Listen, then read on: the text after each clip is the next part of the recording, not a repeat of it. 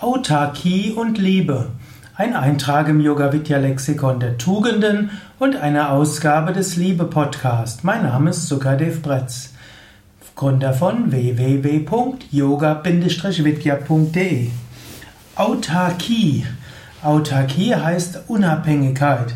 Man spricht manchmal auch davon, dass spirituelle Gemeinschaften gerne autark sein wollen, also selbstgenügsam sich selbst versorgen wollen. Wir bei Yoga Vidya sind keine autarke Gemeinschaft, sondern wir sind darauf ausgerichtet, mit anderen Menschen zu kommunizieren, uns auszutauschen und durchaus einiges der Gesellschaft zu geben und natürlich dann auch einiges von der Gesellschaft zu bekommen. Ähnlich ist es auch in der Liebe. Man kann sagen, eine ja, eine einzelne Person kann autarker sein und wenn man etwas autarker ist, dann hat das auch seine Vorteile. Wenn man autark ist, dann ist man nicht so abhängig vom Partner und wenn man autark ist, dann fällt es auch leichter, ja, auf den anderen zuzugehen mit Freude und mit Herzensöffnung. Autarkie kann heißen, dass man nicht vom anderen abhängig ist. Daher, Autarkie kann eine gute Eigenschaft sein. Wenn man das Gefühl hat, ich brauche den anderen unbedingt für mein Glück, dann kann dort ein Kleben da sein. Das kann mit Angst verbunden sein. Und so empfiehlt man ja auch zum Beispiel, dass wenn man, wenn eine Beziehung zu Ende ist, bevor man in die nächste Beziehung geht, wäre es erstmal klug, alleine leben zu lernen. Dass man autark für sich selbst leben kann.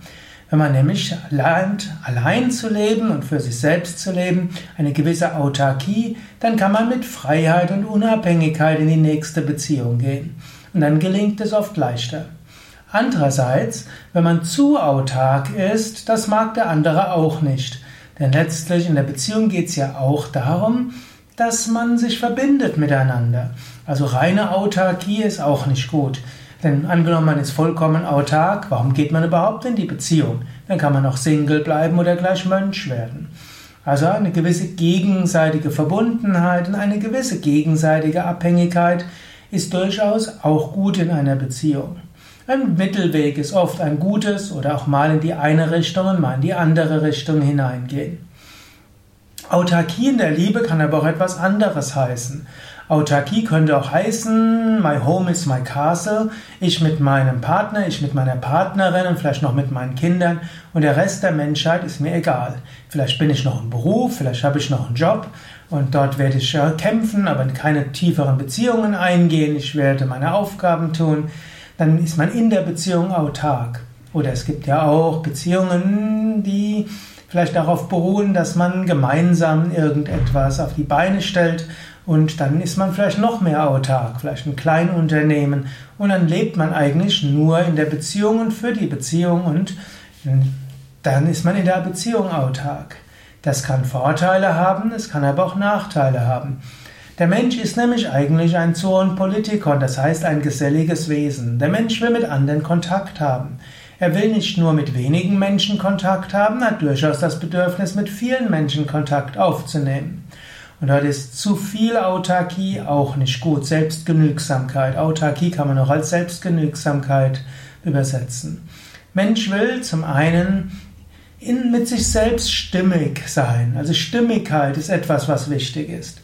Mensch will mit seiner, mit der direkten Familie verbunden sein. Auch eine gewisse Stimmigkeit.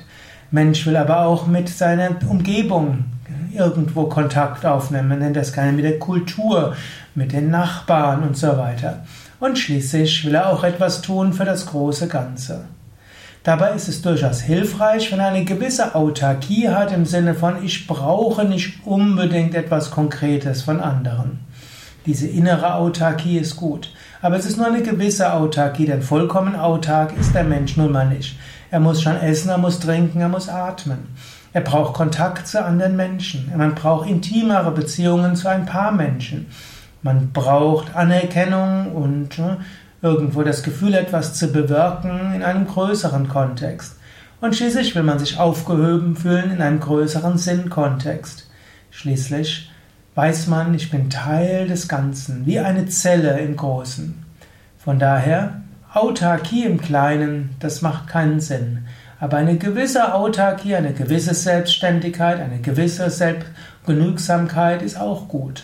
Genügsamkeit kann eben auch heißen, ich brauche nicht so viel. Ich brauche äh, nicht so viel Geld, ich brauche nicht so viel Raum, ich brauche nicht so viel Aufmerksamkeit. Ich bin in mir selbst zufrieden. Eine gewisse Zufriedenheit, eine gewisse Autarkie, eine gewisse Selbstgenügsamkeit ist hilfreich. Aber dabei immer bewusst sein, trotz aller Autarkie, ja, es bleibt die Notwendigkeit, Beziehungen aufzunehmen. Im Kleinen wie auch im Großen. Letztlich ist Liebe etwas, was uns mit allem verbinden will. Und Liebe heißt auch, dass man eben nicht autark ist, sondern dass man sich gegenseitig hilft, sich gegenseitig helfen lässt, dass er miteinander verbunden ist und weiß, wir sind Teil eines größeren Ganzen. Ja, das waren einige Gedanken zum Thema Autarkie. Mein Name ist Sukadev Bretz von www.yoga-vidya.de. Dies ist ein Eintrag im Yoga Vidya Lexikon der Tugenden, Eigenschaften und geistigen Fähigkeiten dies ist auch eine Ausgabe des Liebespodcasts, dem Podcast von und mit Sukadev Bretz.